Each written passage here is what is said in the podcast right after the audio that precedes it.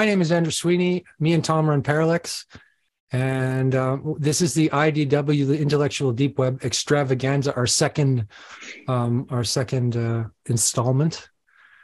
And uh, we get we get together, at, at, you know, a couple times a year with a bunch of philosophers, and and and talk shit together. That's basically the idea. So, um, so on my left is is Thomas. Maybe Thomas, you can you can um, introduce yourself and then pass it on to the next person. Yeah, good evening. My name is Thomas Hamelrijk. Uh, I am a researcher in machine learning and in bioinformatics. And I'm very interested in um, I'm, I'm, very interested in the effect of uh, modern digital networks and AI and things such as that, the interaction with the ancient human. And I'm particularly interested in the anthropology of the French thinker René Girard. That would it. That would uh, be me in a nutshell. So how about you, Tom? Me? Oh, I'm just Tom. You're just Tom. that's all. Only Tom. Okay, that's just Tom. He's just a guy. Um, no, it's like um, um, I'm doing Parallax with uh, with Andrew, a publishing house in Germany for you know cool books, meta modern books, integral books. I'm a writer myself. I just finished a quasi erotic philosophical novel, and so yeah, that's me. Why quasi? Why not fully erotic? What stopped you? It's fully erotic. I've read it. He's just saying that. Oh, so that's that's just the game. That's already the novel. Trying to like yeah. create a little distance. No, the, uh, the the superficial structure is erotic and the deep structure is philosophical, and so it's like two levels that play off each other, and so it's not it's not full fledged pornographic. That's what I want to say. I'm already excited. he's, really excited. Okay, Daniel, how about you, Daniel Fraga? Hello, I'm Daniel. Uh, um, I'm a conversation designer, meaning I write and design conversations that people have with chatbots and with voice assistants. Um, this year, I've written this book called Ontological Design. And right now, I'm really interested in how to uh, empower design with psychoanalysis, especially because the affordances of uh, AI just sort of are, are, I feel like are pushing us into this direction. Um, so if you ever wanted to be at the intersection of design and brainwashing, probably meet me there. Or at least wanting to. And uh, I would say that that's it for me. Mr. Alex Ebert.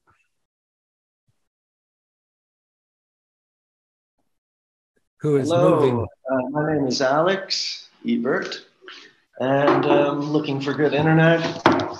Uh, I'm a musician, uh, and um, yeah, and um, uh, thinking a lot about um, excess and absence in general, uh, which sounds super oblique, but um, it's actually is oblique. It's it's it's I see it everywhere, so it's kind of nowhere. And I'm glad to be here. And finally, we have Daniel from the power couple OG Rose. Thank you, Mr. Sweeney. So I'm Daniel O.G. Rose, Opperman Garner Rose. We write together fiction, uh, philosophy. We put out a book recently called Thoughts and book one of the True Isn't the Rational uh, series called The uh, Conflict of Mind. And we live on a farm, chase children, and run a wedding venue and uh, try to live the dream to the best of our abilities. So it's wonderful to, uh, to be here. Thank you, sir. Okay, wonderful. So Perhaps we could start with the first ideas that were presented, and that was like this absence and um, excess. Do you want to elaborate that a, a, a little bit on that, uh, Alex? Since we're here to talk ideas and what is what is why are yeah, you obsessed with these particular ideas of absence and uh, sure. excess? And I've also been thinking about uh, uh, Thomas's because uh, we Thomas had a great talk the other day about ritual time and ordinary time and the differences yes. Uh, uh, between time. And I, I'm wondering if there's a there's a bit of a crossover there. I think there is absolutely. um, the way I would interface it, I missed that talk, and I'm really bummed. I'm going to watch that, and I love the hammers uh, Girardian devotion. Um, th- I've been thinking a lot about his, uh, I, I, Thomas, I think your notion of ritual time and are you calling it ordinary time? What are you calling it? Traditional time? What's the other one? Um, yeah, well, there's actually the, a guy called uh, uh, Mircea Eliade who talked about um, the profane time versus ritual time. Okay. So, but I, I'm I'm kind of like reformulating it it a bit uh, because because I think that the opposition is more um, between times of prohibition and times of ritual. So I call it times of prohibition, times of ritual, but it's, it's very close to profane time and and uh, and and, okay. and sacred time. Well, that's that's perfect because prohibition is a limit, right? At, at least this is the way I interpret in terms of uh, excess and absence. So prohibition time would be where the limit is still there, where the limit is sort of hasn't been accessed. The limit is still sort of enforcing its limitation, and we are living within the limit, and we're afraid to access the limit. We're afraid to um, rub ourselves up against the limit. And so the limit is still, there's still sort of differential uh, elements within the scope of the limitation. So one way to just think about it is uh, if I made my whole screen, uh, if, if I went like this, right? I was like, oh, there's a finger living inside my screen. Here's another finger. And uh, the limit is you can only have so many fingers inside there. But then all of a sudden I start to access it and there's so many fingers that suddenly the fingers go absent. So there's this relationship between excess and absence. By accessing the limitations of the screen we have here, suddenly you can't see the, the, the particularities. And to me, the ritual time is when we have accessed a limit to the point where the particularities of thought disappear. You could think of the moment of coming or um, you know the moment of excitement when you suddenly go absent you have such a saturation of thought or such a saturation of activity that suddenly the mind sort of absents itself. And those are the ritualistic sort of moments for me. I, I juxtapose ritual to tradition. Um, so for me it's traditional time ritual time.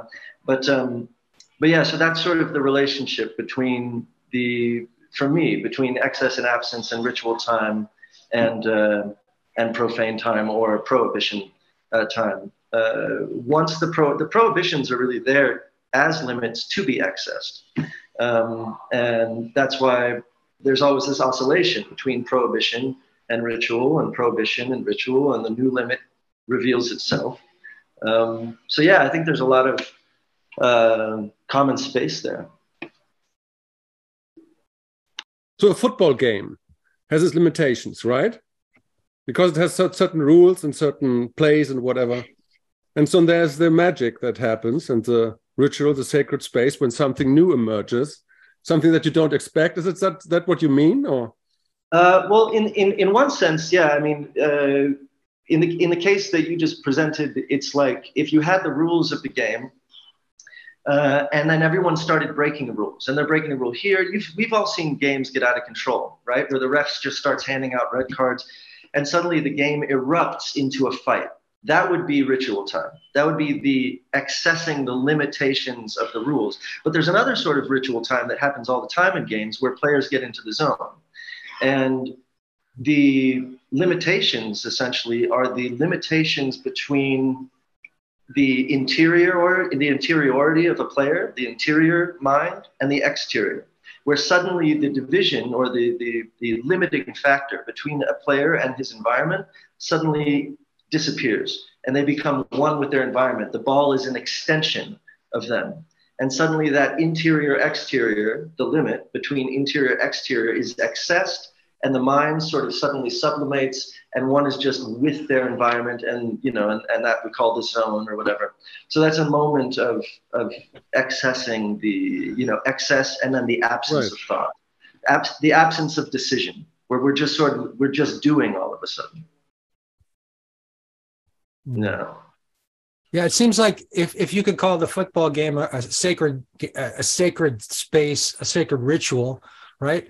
There are moments when there is a, where where that is profaned, right? And that's when when when and then then there's moments where there's sacred sacred, right? Maybe that's what the excess is, where where the, the players suddenly can do things that seem kind of he's superhuman in some kind of a way. Like he can, you're looking at it and your jaw is dropping out, and you're saying, "How did how did he do that thing?" Um, yeah, I, I mean, know. when you're thinking, when you're in that state of fear, what's interesting is that you know the zone, apparently, according to Vervaeke and studies and whatnot, the zone requires some sense of uh, consequence and fear in the mind. Uh, so rock climbers are always in the zone because they have to be, uh, otherwise they'll fall. Um, when you're in the game and the pressure's on, you're more likely to get in the zone, and there's some there's some exertion of that exterior force as a limit that creates this sort of like saturation uh, within the interior. But I mean, there's all sorts of limits. There's limits within limits and limits within the limits of the limits. And, you know, we probably wouldn't like to see a game excess the limits of the rules because then it would just be chaos on the field, might turn into a riot or something. But still, the subjects would be absent within that excess, right? The subjects would be almost in their sort of zone as they're rioting and sort of leaving their bodies. Um, in their sort of interiority. Anyway, yeah. That's it. By, by the way, I just point out that like when we talk about oh sublation is so wonderful, or to be to, to reach that limit and go into the zone. Well, there's not a whole lot different between the fundamentalist and the you know the the architect of an amazing goal who's in the zone. Both are self-absent. So the idea that like this ablated state is somehow superior is, is false. It's just different sorts of self-absenting. Hmm. Hey, OG, what's what's coming up for you? I'm I'm I'd like to hear your voice in all this. Oh goodness, I I, I, I should say Daniel again. I called you OG. No, it's no issue at all. Also, it's confusing. OG Rose, Opperman, Garner, Daniel, and different things, uh, and different things. But no, I really like what Mr. Ebert said. I don't know if the story is true, uh, but there's a rumor that basketball ball was started because the janitor one day was looking to uh, figure out how to entertain the students. So he's like, well, let me take this wastebasket, put a hole in the bottom of it, and put it on a, a wall or something, and we throw, throw balls for it. So there's a funny sense in which he broke the rules of what you're supposed to use a race basket for, right? And he hung it on a wall. He did something crazy. And yet, from this new parrot, you know, this new schema, suddenly an entire new sport is created, right? Which has its own rules, which has its own structure that then has to be followed so the game that can be possible. So it's interesting that there's this initial breaking of um, the rules or the structure or the givens of how you're supposed to use a weights basket. And then when you do that, an entirely new structure can arise. And right, and then suddenly, no, no, no, you don't play basketball by kicking the ball. Then new rules come into play that are actually set atop something that started because of rules being broken. The issue it always seems to be is some sort of sweet spot between breaking the rules not too much that you can't create a game out of it and it goes into chaos, but not too little to where it's not interesting and fun anymore, right? So you have this funny middle spot that you have to find. And if you go too far in the direction of having strict rules, well, then it, arguably it's purely safe, you know, because you know the rules, right? You know what's going on, and then it can be difficult to enter into that zone space. And then it can also get boring. But then, of course, if you go um, too far in the direction of not having rules, it can become chaotic. And um, on this on the topic, it makes me think because um, as Mr. Dr. Hemmerlich was talking about Girard uh, and different people at the wonderful presentation the other day, and it also brings to mind Mr. Ebert's thinking. There was a sociologist who I thought was quite brilliant and uh, was the main inspiration between belonging again named, named Philip Rieff, and he talks about the triumph of the therapeutic, and he's a legendary Freud scholar, and he's analyzing what he says how societies all have to find a balance between what he'll call releases and constraints, uh, which I do think overlay with the ritual time and the sacred and the profane. And what he's basically warning is that as of 1950, he's saying, you know, eh, we're having a triumph of the therapeutic, which is release, which is basically pure, um, if I understand the language correctly, ritual time, right? Where you're just going to have freedom and liberation and different things like that, which he says in some respects is good because in the past these constraints could generally be oppressive right? But then if you go too far in the direction where you have an autonomous there uh, autonomous release is the language he uses. So that would be kind of an autonomous dionysus for example right? If we were to use that language that can give rise to a lot a lot of problems. So i think also in this conversation i'm particularly interested in a lot of the more dare i say uh, philosophical sociologists like a peter berger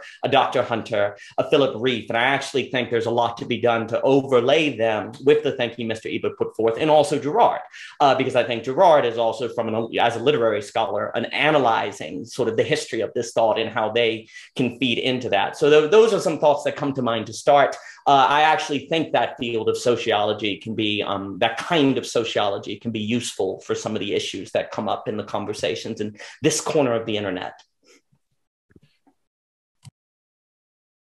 Mr. Fraga. Interesting what, what you said about Dionysian, and you didn't say Apollonian, but I think that's the uh, you know the polarity, Alex, uh, you're talking about. No, you have the constraints of the and the order of the Apollonian, and out of this, you know, in ritual time, and and actually, and uh, Andrew and I, we always have like in, in the last week this conversation about Hermeticism and occultism and all this stuff, and so you have these rituals, it's very constrained, orderly rituals, and out of this, the emergence, the Dionysian is is emerging and should emerge because otherwise the ritual wouldn't be uh, successful in a kind of sense. Well, I'll just add to it absolutely. So you would align Givens with the Apollonian releases. Uh, now, now Philip Rieff uses the language of constraint and releases. I actually think it's better to talk about givens and releases because a given is sort of something that you assume that you don't think about. It has a more mathematical language, and I actually think that by Philip Rieff talking about constraints, he um, it's not really how societies experience those givens. It's more of you just wake up and it's everydayness. You just say go to church because you're a Christian. You just do different rituals. You don't even think about them as imposed upon you. You just kind of follow the direction. Um, now the problem is, as I like to talk about in belonging again, the problem of givens is that you can get Hannah Arendt's banality of evil which is just the evil that's part of your everydayness. You just kind of go forth and you don't even think about it. And you just kind of, you know, we're white and they're African Americans and we're better than them. It's just how it is. It's just given, right? Well, then you get the everydayness of evil and oppression that can occur. But then if you have no givens, then you have the, you're existentially overwhelmed by possibility. People tend to respond poorly to that. They either turn to a totalitarian leader to guide things, they overreact, or they get lost in, you know, as Vervaeke would talk about, the meaning crisis, which of course means you have to find a quote unquote middle. And that brings to mind Mr. Cox's presentation where he's talking about the statues and Camilla, how they're kind of masculine but also feminine. And they find this interesting blend, how you see in the art between the, the uh, Apollyon and the Dionysus. And it seems today, part of the trick is that we have to somehow find that um, balance. But here's the problem if you choose, if you say, hey, this is the way of life I'm going to live that I believe is going to balance, the, and balance is a tricky word, but if you grant it to me now, uh, the Dionysus and the Apollyon, well, you know you chose it, right? And you impose it upon yourself. Oh, so there's almost something inherently arbitrary, right? There's a risk of that because you know you created that for yourself. So how do you have it something more than just sort of a personal configuration that has authority over your life that actually is not just something that you've personally chosen? Well, this is quite difficult now because we have to somehow choose a configuration to live that is not merely an expression of say what we want to do, but have it be imposed on us, but then we chose that imposition, right? So there's this quite a tension here for us to today find the balance between the, the, the Apollyon and the Dionysus, the given and the release, and then not just feel like even in that givenness, an expression of a certain release. How do we impose that upon ourselves? What does that look like? And I think that's part of the sociological challenge. The advantage of, say, a tradition, let's say Christianity or any of the major religions, is even if you chose it, in the structure of it is plausible belief that it is part of something that is not reducible to your preference, even if it's ultimately not true in some way, right? It at least brings a feeling of a kind of authority or rootedness. So part of the challenge is a sort of restoring of that, or maybe we shouldn't restore that and instead just learn to live with some state of more pure Dionysus. But I think Dr. Hamlick is correct that that can be risky. I'm thinking of the the book by Chogyam Trungpa called The Myth of Freedom right? That the idea that that that there's a tyranny that arises with too much freedom. And that's and that the, if the society is moving towards freedom it's simultaneously moving towards tyranny uh, on, I, on some um, level if i may uh, take over the terms of the discussion i think the dichotomy is not so much as a provocation between freedom or constraint. But what is lacking is perhaps a clear understanding of of how desire flows through language, right? Other people's views and desires flow into us via discourse. Uh, the unconscious is the discourse of the other. So when we speak about this this tension between freedom and and tyranny or, or constraint, yes, the, these are definitely like from a phenomenological perspective, that's how it how it, it appears to us. But um, might it not be the case that a understanding of this whole thing as as as linguistic might give us some some some more knowledge, right? Because even the debate that puts together freedom against constraint is itself already a thing. Uh, it's not that we're outside picking one or the other. This debate in itself is already a way of constraining or desiring or making our desire flow through language or making us relate to the discourse of the other. I think that there's something strange in there. Can I respond to that? Yeah. yeah. Um, uh, I think that the language of excess and absence really helps here, especially with the relationship between the conscious and unconscious. So, for instance, if you think about riding a bike, you're trying to ride a bike, you're conscious of it. It's a problem, and and you know uh, it's in the it's in the, the conscious frame, and you're falling, and you're trying, and you're falling, and you're trying, and you're falling, and you're trying, and then suddenly you know how to ride a bike. Now, what happens? The knowledge of how to ride a bike goes absent the whole purpose of the excess effort is to make that mechanism absent and automatic. Now, when we talk about sort of, you know, that can be sort of related to what, uh, you know, he's saying about freedom, but I think it's better to think of it in terms of excess and absence and language acquisition itself, as Daniel's mm-hmm. bringing up, is also related to excess and absence. We use a word, I'm learning Spanish right now, right? It's in my fucking conscious frame until it starts to go absent. I use it to the point of excess, and at that point of excess, it goes absent and matriculates into my unconscious. The unconscious is essentially the excess absence. That which we have done so much that has that ha- it has graduated into absence and automation. Um, and in a lot of ways, the entire purpose of the consciousness of, of the mind is to do things such that they end up being absent. And then if we bring that back to tradition, and tradition as just, just absent minded, sort of we just do this and we do these things out of habit.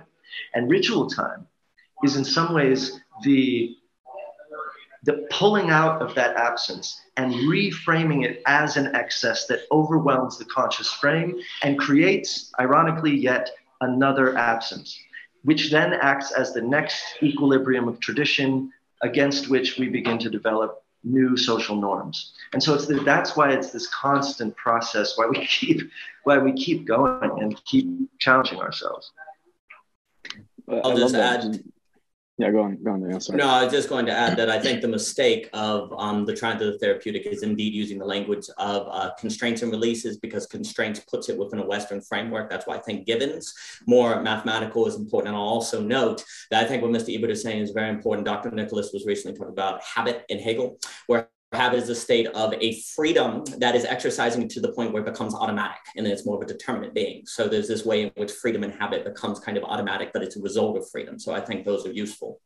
So let's let's so I love this language of excess and absence because first of all, it reminds me of intensities and repetition. Um, and and I think that it can lead us to understand something which is resignification resignification of whatever habit, like when you're learning to ride a bike, right? You have certain motor operations of your body that you try and you fail and you try and you fail, and it gets to a point where they get resignified, sublated, right, into some other neural link between your brain and your body.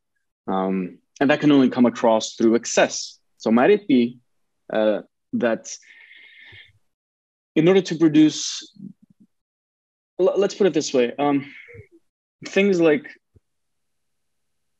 ritual and normal time. They exist in society but they're like open containers.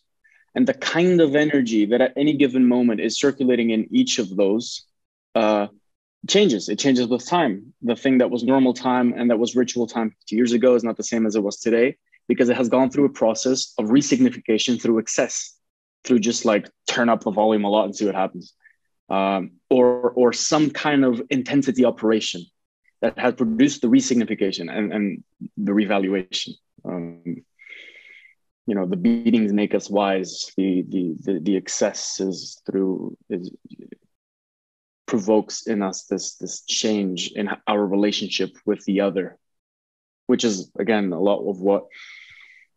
I mean, my, it could even be a bit what Lacan means with the enjoyment of the symptom. Cadell refers to with entering the alien.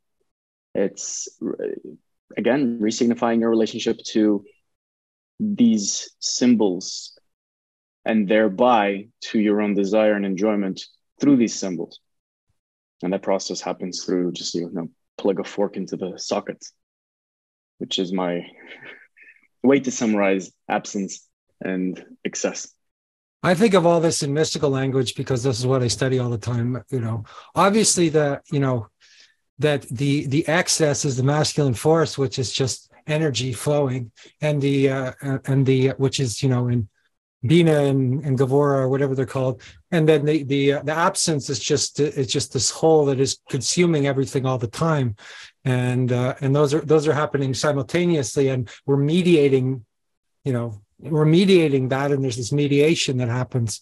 And that is that is that is sort of what our consciousness does mediates between um, the, ma- the masculine force of complete you know expression and then and then this then then the force of birth which is a, a contraction. So it's expansion contraction. Another way to think about it. I, i'm not sure if i understand the difference like that i'm not understanding your objection daniel or the difference or what you're why you would just see that that isn't isn't freedom or tyranny or what what problem you have with that? Or I'm, i think i'm missing because something with all this hegelian um, language. it's articulation thing i guess because uh, when you say this i'm conscious i'm mediating this is masculine this is feminine very neat very tidy you go home you sleep it's easy. Problem is the way this works is by precisely going through the things uh, and and having that excess flip around your theories uh, uh you know you what do artists do right? Painters. They, they they have these notebooks they write on them they they develop them for years and years and years and then they, they burn them. Um, that's a mystical practice as obviously you know. But i guess that that's a conscious relationship with excess that goes beyond masculine and feminine essentialisms. Hmm. well I, would say the masculine is essentializing all the time or are the feminine is essentializing and the masculine is destroying that essentialization? The masculine is destroying the container the feminine is is creating a container and that that process is that's how i would see it. How are you doing thomas? Do you want to bring some girardian analysis into this all this?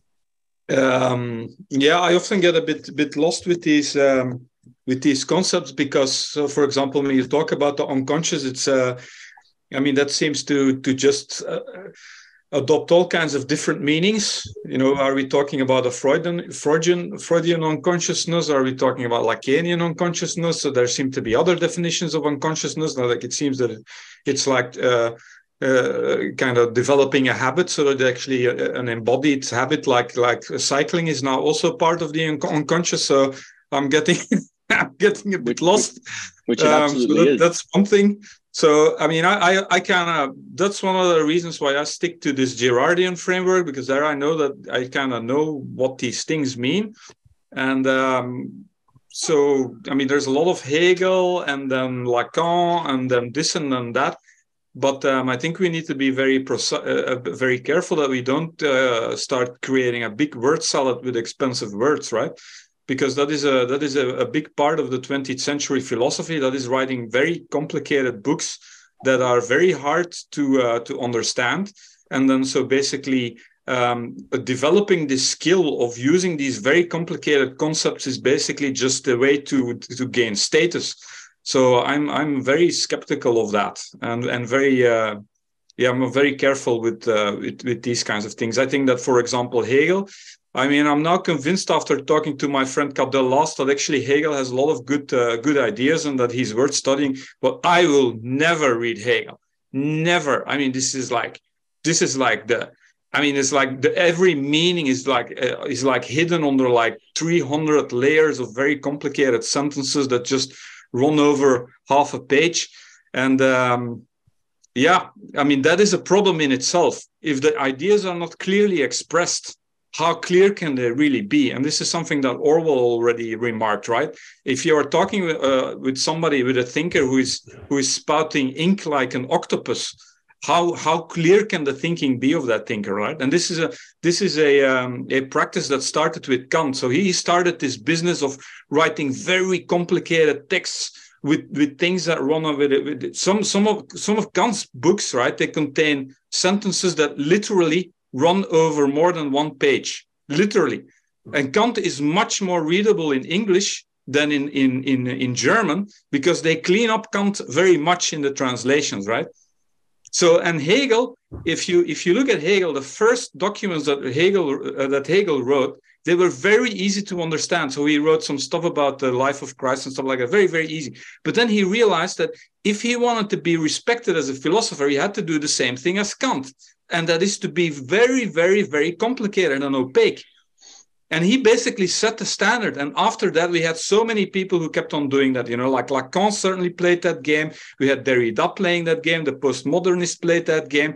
One of the one of the things i really like about nietzsche is that nietzsche is at least very clear. I mean he has a great style right? That is uh, that is that is one of the things that I really like about Nietzsche. So, in short, maybe a bit of ranting, but you know, I mean, it's very interesting to hear you guys go on about the unconscious here and and and the sublation there. But often I, I kind of wonder like how many definitions do these things have? Can yeah, I, I, I, I, had to, I had to, because there was an excess in, in conceptuality, I had to bring in you to hammer in an, an absence there. Uh, so go ahead. Oh, no, I was just going to say, I think that uh, that's a cool rant, but it doesn't reflect on anything we just talked about. And actually, the, the, description of consciousness that we're referring to is, you know, it's fairly recognized now that the conscious frame, if we think about the conscious frame, the conscious frame can only contain one thing at a time, one image at a time. Everything else is unconscious. That's it. It's very simple. So if we think about what it is that's, you know, so, so is that the, is that the same as is that does that is that like the same as the Freudian unconscious or the Lacanian unconscious? or maybe an Hegelian unconscious. So where are you? Where are you positioned in that? Where, where, if I want to read on your precise definition of the unconscious, where do I find it? Do you agree with Freud, with Hegel, with Lacan, well, with some other thinker? I, do I you have a kind of a consistent framework to talk about these things? Yeah, yeah do, well, which yeah. which framework is it then? Is it is it the Lacan uh, framework? Is it Freud? Is it somebody else? I mean, there are many people who read, uh, talk about the unconscious they're all. So it's very, your it's your personal definition of the unconscious that I should just know about, or what? They're all very similar. So I'm assuming you haven't okay. read. Ah, okay, okay, really? I don't think yeah. so at all. I don't. Oh, yeah, I don't think the, the unconscious of Lacan is is, is very it's related to what Freud wrote, no, for example. Entirely, no, no. Both Lacan and Freud think that the seat of the of the of being and expression uh, reside, like the the cogito resides in the unconscious. The unconscious overdetermines all of our actions, and then we can get into things about you know suppression and neuroses and all those sorts of things. Those are interesting aspects. But if you want a very simple, more scientific, look up predictive mind theory everything that operates our autonomic nerve system, all that stuff is un- unconscious operations. And yeah, and then you can go from there. So, so is it Freud or Lacan or this third thing that you mentioned, or is it everything at the same time? It's not, not clear to me, right? I mean, we don't have to go on about this, but for me, I don't really, I don't really know where you are with this unconscious. Is this a Freudian unconscious, a Lacanian unconscious? This is not the same thing, as far as I know very much not so. I mean, it's interesting to would be interesting to hear maybe some other people's I opinion about this. That they're, they're based on the exact same premise. They're based on the exact same premise that the unconscious overdetermines our actions. That's all, and that's a fact. We know that because we have compulsions that we're not aware about, and uh, and we behave in ways that we're not necessarily conscious of in our conscious frame. And that's called the unconscious. And those are the actions of the unconscious. Those are the effects of the unconscious.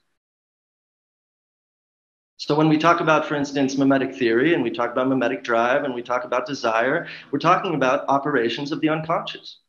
And of course, the conscious frame. No, no, no. I mean, now, I mean, in mimetic theory, there is not really this type of unconscious. That I can assure yes, you. Why, There's no Freudian unconscious or Lacanian unconscious in mimetic theory. This is why I bring this up. I mean, it seems like it seems like you know you bring this they bring this this these types of concepts up and then everybody kind of rants on it and and and and uh, and plays around with these con- concepts. But I, I don't really think that anybody agrees on what these concepts mean in these types of discussions. What, what, what would you say that the unconscious is, When you talk about the image of the corpse, you're talking about something that's persisting in the unconscious. That's not in the conscious frame all the time, over determining people's behavior. You're talking about something that ends up in the unconscious and is subtly affecting people. You talk about unconsciousness all the time. Well, actually, in mimetic theory, it's more like a, an ambiguity and like a, a, a fact that uh, you can you can kind of admire somebody, but also see that person as a rivalry. And that's it's more like at different time points rather than some kind of some kind of um, let's say huge thing that is in the background that determines your your behavior. So it's not not really like that actually. It's more like an incompatibility. It's like that you pick up uh, desires from other people that are inherently incompatible, and so so this kind of like an, an, a kind of a battle between these things. But this is a very different different it's it's very different from from how freud and certainly how lacan would think, would talk about the unconscious. And i think that this is this is kind of important to to to realize that when you use these concepts we probably don't agree about what they mean do you think that everyone is aware of their mimetic desire mimetic drive? And if they're not whatever that is what do you call that? What do you call the lack of awareness about one's behavior? Well, well, you certainly you're certainly not aware of of uh, that you pick up these these desires from other people but you're certainly aware of your thoughts and of, about your emotions. Yeah but what about that part where you're not aware? What do you call that? That's called the unconscious thomas. It means you're not conscious of it. Yeah i, I can i can uh, yes you keep so you keep saying that but it seems to me that, that you use this as a huge as a as a huge container that that can just contain anything. So how does that is that should i think about this? so why why, why is it there? Why, why is that unconscious there for example? You're talking about the purpose of the unconscious right? You're saying what is the purpose of this concept if, if it's so obvious because whatever is not conscious is not conscious, so it would be unconscious. Yeah, but let, let somebody else take over. I, I, think I just made the point yeah. that for me this is not clear at all what people mean when they say things like the unconscious. I mean, when I talk to a Lacanian and he he says like the unconscious, then I kind of know what that means. You know, I've read Lacan and I have an idea what that means, the unconscious, you know, with Markov chains of, of signifiers and, and, and attached meanings. And so, so I have kind of an idea what that means.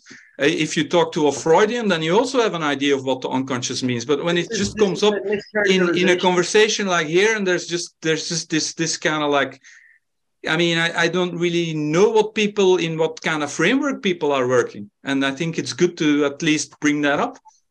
Can I? Can anyway, I Daniel, you, you wanted totally to say fine. something? I just want to. Can I clarify something very quickly about Lacanian, Freudian? There is an unconscious. Everyone agrees. The, the difference between Freud, Lacan, it's like how the unconscious works. But they don't have differences about what the unconscious is. They don't. It's it's it's how the unconscious works and, and expresses itself.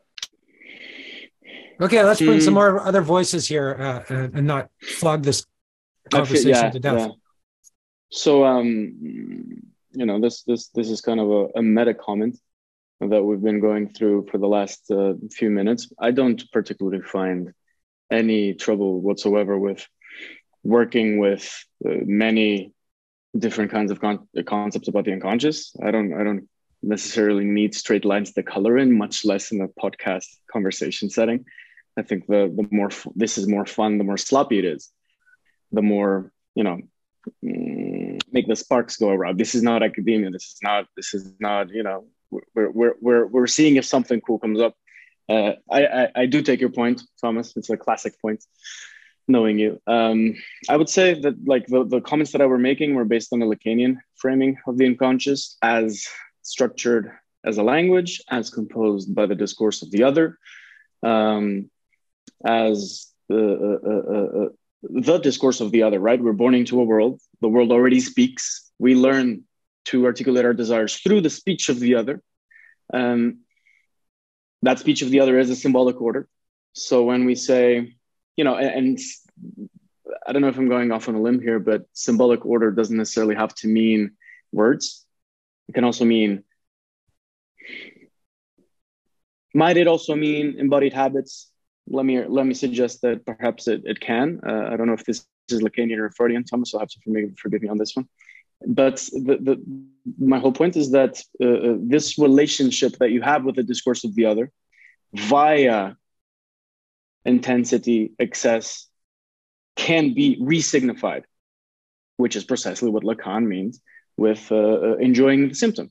With at the end of the analytic road, the subject will, will come to a position where mm, they, they, they'll they'll re-signify the relationship to to their to their symptom. And I think that this kind of condenses what happens on an analytic session, of course. But for me, what I'm interested in is understanding how we can also transpose this template, this formula, into other domains. In other words, when you make a design intervention, when you make an analytic intervention, might they not have the same patterns, the same sort of broad equation? Do we not already see that uh, at large in society with with with other situations? My God, let me let me go off on a limb here. Uh, when when uh, when there's an excessive conflict within a, a given tribe, uh, and when that tribe decides to kill the scapegoat, and all of a sudden their spirits get transformed and they're all at peace. In this, I read nothing but excess going to a point that it resignifies the tribe's relationship with meaning, with guilt, with the scapegoat, and with the, the conflict itself. What do you think?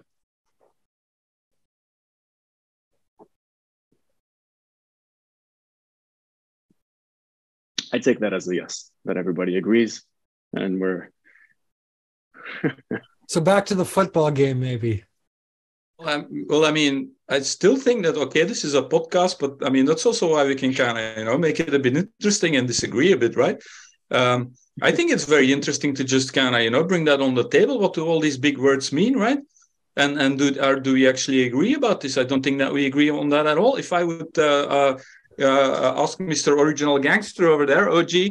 Um, I mean, I'm, I'm, sure that you have a very precise uh, idea of what this this unconscious is, right? And, and, I think that is actually that is where the where the discussion gets really interesting when we use these words such as this, uh, so, such as the unconscious desire. What does that actually mean? Because if you start if you start really looking into that, then you you discover that you have a certain anthropology.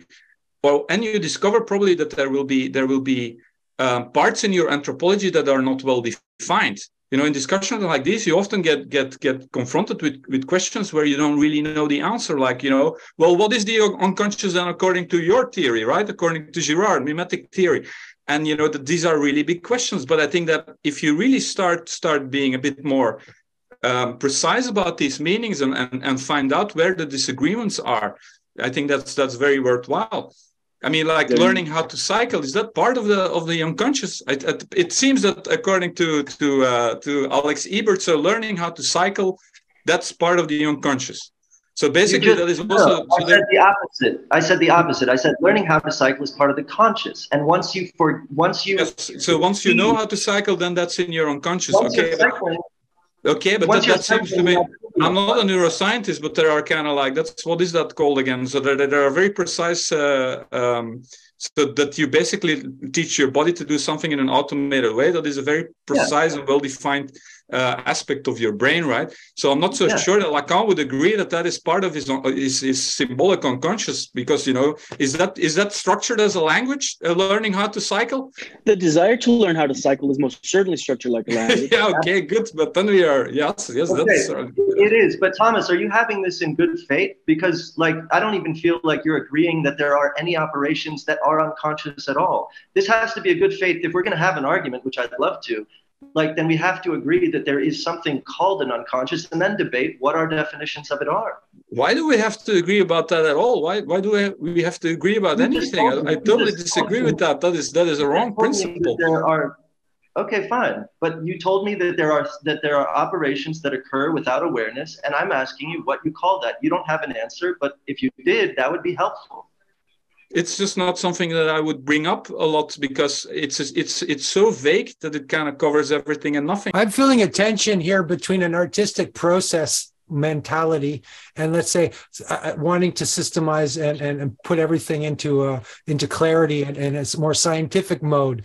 which i'm feeling from from thomas and perhaps you know perhaps what tom is saying that yeah but that's that's a that's a good old old tension between so there, between there should be like profane a, time and ritual time right that's exactly what Yeah. we're talking about so i think that alex ebert is always i mean you're I- I- you know, maybe i'm wrong right but i think you're somebody who's talking from ritual time and you're a musician you're an artist you seem to be grappling with ritual time and you write from that space just like nietzsche did right so like de Sade Yeah. or Bataille or Machiavelli, all of these people they write from some kind of ritual space.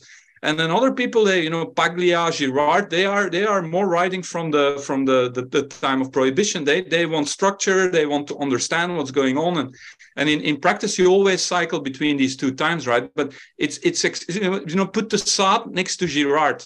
These are these are two extremes. You know, the side de Sade that's like really living and thinking and writing in ritual time, and Girard that's very much writing in from the point of view of prohibition, right? And of course, you have to read them both next to each other and then see that there's a tension there that you will never resolve. You know, you're not going to resolve this tension because it's it's inherent to humans. Humans they cycle between ritual time and and prohibition time, and you cannot unite them. That's that was something that came up in the beginning, right? That we can't. We, I think Fraga said that we can't just make a system that that that includes everything because it, it's not possible. You have to have this tension. I guess that's that's that reminds of Hegelian dialectics, right? So maybe that's what Hegelian dialectic dialectics is this this tension between these two times. Never, never Go. thought I'd hear you. I'd, uh, I'd hear you say that, Thomas. Uh, Hegelian dialectics uh, mentioned in a positive note. Here's a thought. Here's a thought. Thank you. Here's a thought. Uh, there's, you know, dialectics. exposition one, uh, the person will express their theory in the most complicated possible terms in order to look good. Position two is no, we should be clear. We should cut off excessive words. You know, we should uh, make our systems uh, cut the fluff. Don't make this into a status game. Make it clean. Make it systematized. Whatever. Which is a little bit like Thomas was in the beginning suggesting. I don't. I don't. I don't truly believe you mean that.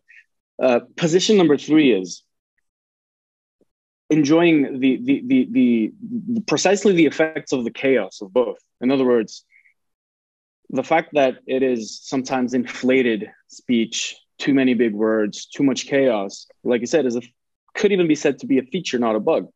Um, it generates a discourse. It generates generates specific kinds of. I'm speaking directly about the IDW here. This kind of sort of excessive this uh, uh, speech generates a discourse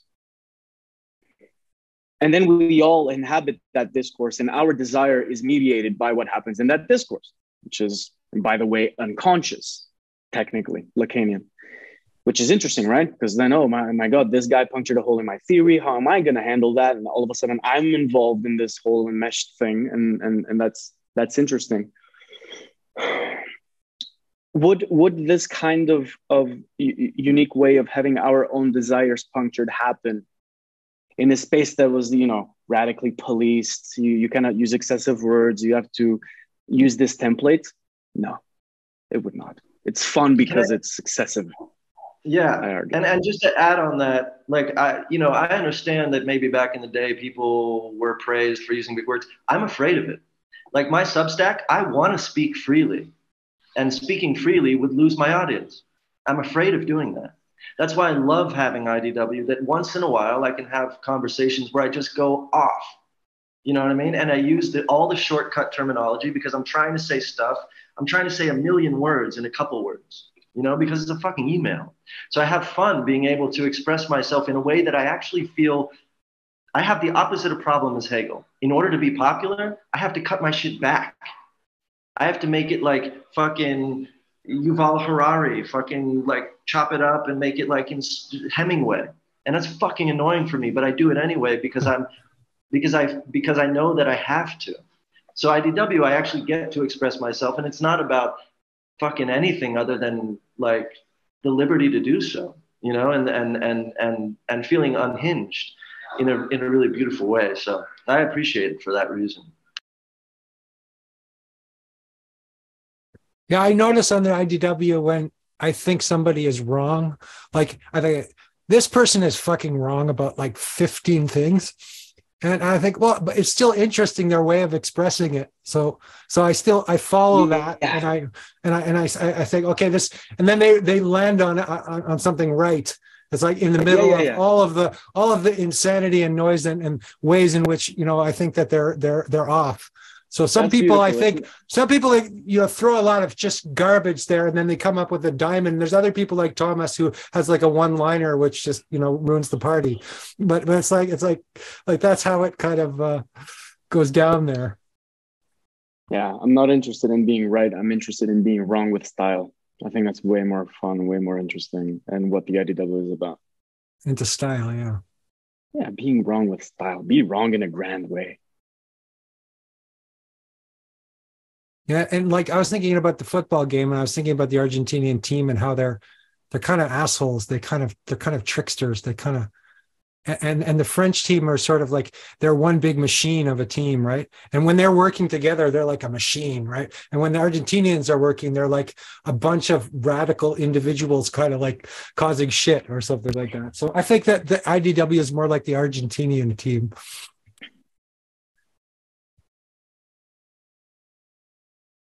OG, you must be uh, dying to say something. yeah exactly yeah Well, first off, I'm going to have to tell my wife that opera means means original, and our last name Garner means gangster, and I think Mr. and Mrs. Gangster will be tremendous. So we'll have to do that. I think we'll really like that. Um, fair enough, my friend. Um, certainly, the word unconscious can mean many things to many people. I think generally it can be advantageous to um, base one's thinking in phenomenological experience. So, for example, if we're talking the difference between conscious and unconscious in phenomenological experience, I unconsciously can eat food while thinking about something my wife just said, right? Like I can automatically do it. And that's a good place to start because I do think when we get into Freud, Lacan, etc., there is a question of the unfolding. Also, those um, thinkers are going to really be stressing um, desire in terms of the unconscious as opposed to everydayness of the unconscious. And that, and actually, arguably, a problem is we kind of use the term to, to, to mean both, right? Like the way that desire formulates and operates, and unconscious is in the term of everyday operation that I can go through. So if I use Heidegger's example, I usually don't think about turning a doorknob when I turn a doorknob. I just do it, right? And I just go through. In fact, if you're thinking about the doorknob, that means it's probably broken. And that's the whole point that consciousness actually can draw attention to what is broken. And so the very fact you're thinking about it could actually be a problem. And now you're thinking about uh, the doorknob in terms of its brokenness. And this can be a problem, right? Because a lot of philosophical people may be um, drawn to think about something precisely because it's broken, but then they think about it in the context of that brokenness and get a problematic definition, right? And that's why you always have to be bringing up back abstract reasoning to the concrete everydayness. And that's where the Scottish Enlightenment, you mentioned the word salad and some of the problems with the continental philosophy. Um, you know, I always was greatly in love with the counter Enlightenment Foucault, Hume, Hutcheson, all the way through what I think is now the modern counter enlightenment. And all of them are quite concerned of what they'll talk about as the heroic philosophical rise. And what Dr. Livingston will talk about with that, that Hume was so concerned about, is how philosophers, um, precisely because they have their common life, and abstract reasoning by definition is not bound by everydayness. You can think of what could be. You are there able to rise above common life as someone who can think beyond uh, the everydayness, um, which then makes you feel like you're qualified to control everydayness and you become a terror. And then you can use words or language or different things to conceal your um, state of privilege that people cannot access because you cannot be understood. So this is certainly a threat. Um, now, for Mr. Hume, you have to come back. Always a pleasure, Mr. Ebert. Thank you, sir. Uh, you have to come back uh, into the common life and be embedded in it and to have philosophy be in service of the quote unquote common life. Now, happy to explain what we mean by common life. That can just be an everydayness. And this is where actually, funny enough, in the Humean structure, um, if you stay in common life and you never go on the philosophical journey, you can easily be manipulated, thrown into totalitarianism, or just kind of suck in the secondhand smoke of everydayness. But then if you go on the philosophical journey and you stay at the ivory tower, well, then you can equip yourself as all powerful, and that could be, and then you can become a terror on that because Mr. Hume has been reading the religious wars uh, as a historian in his day and seen that. So one needs to come back to the common life and use philosophy in service of the common life, correct? To defend it and to make sure that it is not terrorized, right? Now, um, I'll return to that. But the thing I'll say about the unconscious, if I were to be um, talking about this relation between freedom and um, constraint or givens, et cetera, and so forth. So when I first start riding a bike, I think about it a lot because I keep freaking running my face into the pavement, right? So I have to think about it to get to the place where then I can do it without thinking about it. And then you reach a quote unquote saturation point. There's an excess of thought about riding the bike. So you can get to the place where it's automatic, right? And you don't think about it anymore. And now that moves to the place of the phenomenological unconscious. Well, funny enough, though, if all I do is ride the bike unconsciously, eventually it gets boring, right? And it's just kind of like blah, right? So now I need to think of something new that I can do from the determinate being, to use that Hegelian sense, of being on the bike. And now I need to um, spice it up a little bit. But when I, sp- and the funny thing, and here's the key on the bicycle, I actually can feel freer because now I can ride a bike. But that sense of increased freedom is in the context of restricting myself to the bike which is kind of funny, right? I can't walk while I'm on a bike. I can't fly while I'm on a bike. So, precisely because there's some sort of restriction of freedom to the bicycle, it then makes the possibility of feeling like, wow, I'm free to go anywhere because I can ride anywhere. And also, your freedom before, where you were free from being on a bike, kind of felt empty to you because you're just walking around and that's kind of boring, right? So, you always have this interesting trade off that's going on. Also, it is only on the bicycle that one can gain the skill of being good on the bicycle so that they can feel feel free on the bicycle. So there's a restraint. So there's, if we use Mr. Ebert's language, uh, you know, there's a constraint of freedom for the sake of mastering a certain skill that then you can have a new kind of freedom on the bicycle, but eventually that gets boring and you have to think of a new idea of how to use the bicycle so that it's not boring anymore, but now you're back to square one. So you have this different movement. And when I talk about Hegel and the determinate being and sort of the freedom and a chosen freedom that then is moved to the place where it becomes something you can do automatic. And so it doesn't even seem freedom anymore because you're just doing it automatically automatically, that's the kind of movement that you have going on.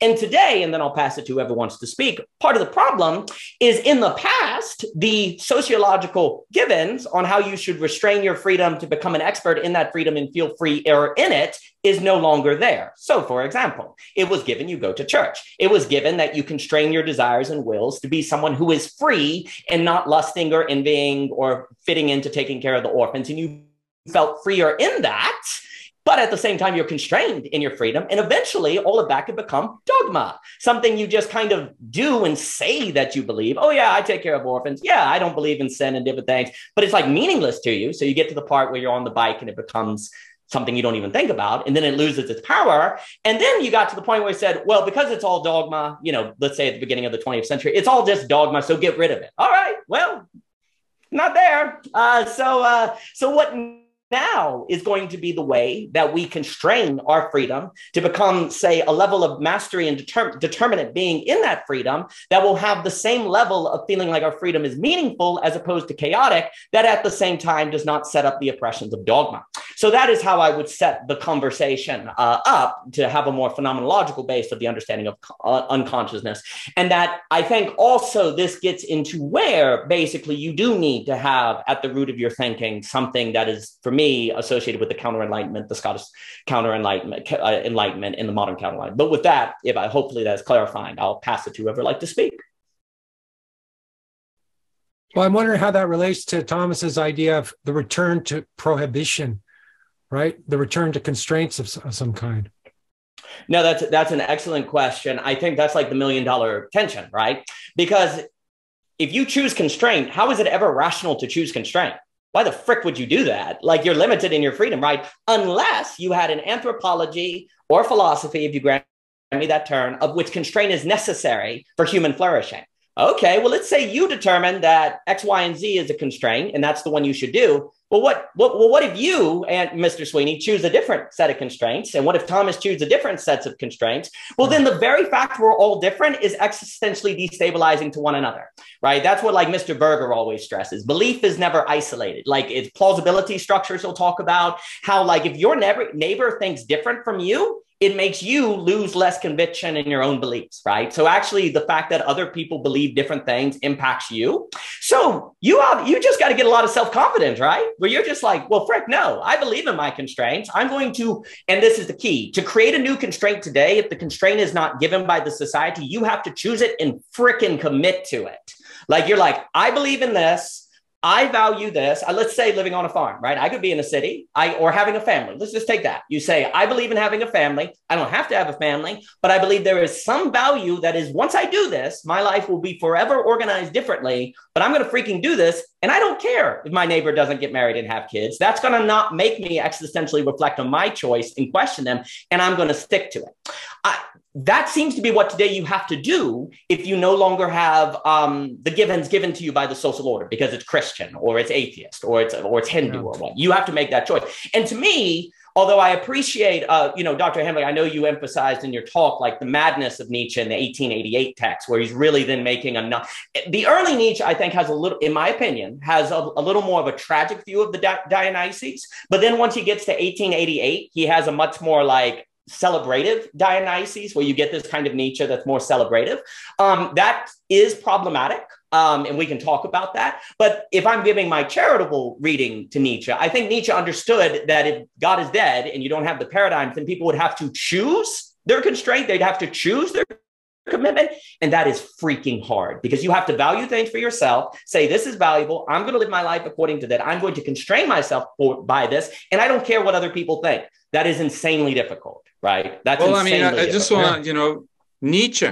That's like Nietzsche is a total proto-Nazi, right? I mean, all this whitewashing of Nietzsche, I, I'm, I'm not having any of this. Nietzsche was the great destroyer of compassion. That's why he hated Christianity. He had no concern for victims, and that led straight to a bunch of people who scapegoated on an industrial scale, the Nazis. That goes straight back to Nietzsche. I'm not saying that it was Nietzsche's fault, but the Nazis are the Nazis are a logical consequence of thinking like Nietzsche. I have absolutely no doubt about that. And that is very, very clear from his writings. If you read the, the, the Antichrist, you know, that book is just full of sentiments that are like, you know, you cannot, you cannot live like that. If we go back to that, I mean, that's that's a the, the bringing back of the Dionysian and the removal of the concern for the victim, right? You can do that in in a tribe and, and bring back the the the, the old the old uh, sacrificial rituals. You cannot do that anymore in an industrial society. The Nazis tried to do that. The communists tried to do that with their with their gulags. That just doesn't work. So Nietzsche is incredibly flawed. And I'm always surprised that people are constantly kind of giving this guy like you know the the the free out of jail card. Nietzsche is, I mean, it's like saying that, you know, de Sade, oh, come on, de Sade isn't so bad. De Sade is bad. It's terrible. And that's the whole point of reading de Sade, so that, that you can kind of get, get, get uh, familiar with that, that type because something like like a fall of of, uh, of of the devils is very useful because they leave a track And on the contrary, I mean, I study Nietzsche is incredibly interesting exactly because he went somewhere that we shouldn't go. At least not without knowing what we're doing. That would be my take on it. Small question. Uh, Thomas, would it have been better if Nietzsche had not written what he wrote? No, no, Nietzsche is a symptom. Nietzsche is just basically somebody who writes it down. Nietzsche doesn't really have any causative effect, I think. I don't I didn't mean it in the sense that Nietzsche caused the Nazis, and without Nietzsche we wouldn't have any Nazis. No, but Nietzsche is the is the symptom. Nietzsche doesn't have any recipe to avoid to avoid the disaster. Everybody seems to think like Nietzsche has answers. No, Nietzsche was the guy who wrote, "Look, there's a shit show going on. I'm in the middle of it, and I have no clue." That's I Nietzsche. agree with OJ Rose that there's a there's a there's a point where Nietzsche went wrong um, uh, in, in, his writing. Uh, as something about him when he goes up the mountain as Zarathustra and he doesn't come down, or th- there's a way in which he, he he lost his sanity, and there's also a, a kind of a, an aesthetic. Uh, to his later stuff, which which which is close which is close to madness, even before he was mad. So I see it sort of like there there was a sort of a, a, a there's kind of a there was a there was a way in which he went wrong at a certain point. I don't think he was, was wrong all the way from I mean, Owen said it said yeah. it uh, well, right? You know, Nietzsche is a message from hell. I mean, Nietzsche reading Nietzsche is reading the account of somebody who's slowly going down into hell, who's basically destroying his own mind. And you can also read the books with, where he describes this rivalry with, with with Wagner, right? That is like this extreme manic oscillation between admiration and hatred and and and then uh, it's a it's a complete disaster. I mean if that the whole of 20th century was largely built on nietzsche is just a fucking joke? This is just hilarious. I mean seriously Well, you know, a few things. Uh, first off, um, you know, a lot of problems with philosophers um, tend to be taking pe- um, like taking parts. So, for example, like the allegory of the cave from Plato, right, in the Republic. Well, this is the beginning of Book Seven, and it's situated in an entire uh, pedagogical structure of what it means to educate. Also, very importantly, when Plato talks about form, um, he makes this very interesting comment toward the end of Book Seven, where he says, "Well, you know, the form. You know, if you look up at the the, the planets, right." He said, actually, it's kind of dangerous to look at the planets because they're perfect. And when you're looking at perfection, you're distracted from form. And he said, I want you to actually pay more attention to the orbits which is to say that forms are more so like the orbits that planets follow as opposed to the perfections, right? Well, that's a kind of different take on the form. Now, of course, there is a form of Platonism that is about perfection, but there's also a notion of form as being sort of the orbit that entities follow to unfold in themselves as themselves, right? Well, if you separate the notion of um, the form from that idea of the orbit, well, then you get an entirely different doctrine that can lead into Gnosticism and you know escapism and all these different things, right?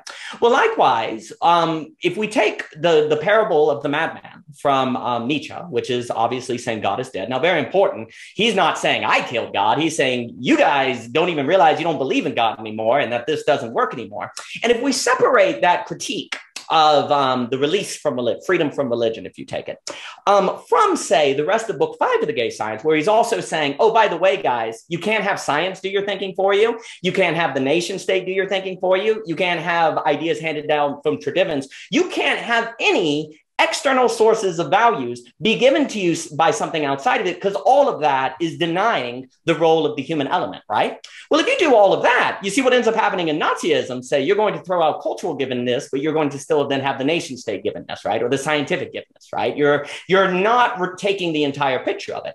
Now a strong critique and i think this is what we're dealing with like what are you talking like nietzsche like if you have literally nothing that is going to be the source that you're handing it down. You are submitting the average person to a level of existential anxiety that is utterly overwhelming, that will make them vulnerable to a strong man or a nation state that will come along and say, We will give you a home, right? And this is what Philip Berger and all of them are talking about. This is where freedom becomes a problem because, ironically, when you have too much freedom, it radically becomes its opposite because people are overwhelmed to the point where they just don't want to think about anything anymore and they want someone to give them direction and then they become vulnerable. So that's the irony that occurs. It's precisely in a state that seems to be utter liberation that makes people vulnerable to be taken over precisely because they don't want that. Uh, for, you know, then you have the phrase of escape from freedom by Erich Fromm and all these different things like that. Mr. Frege, always a pleasure, sure.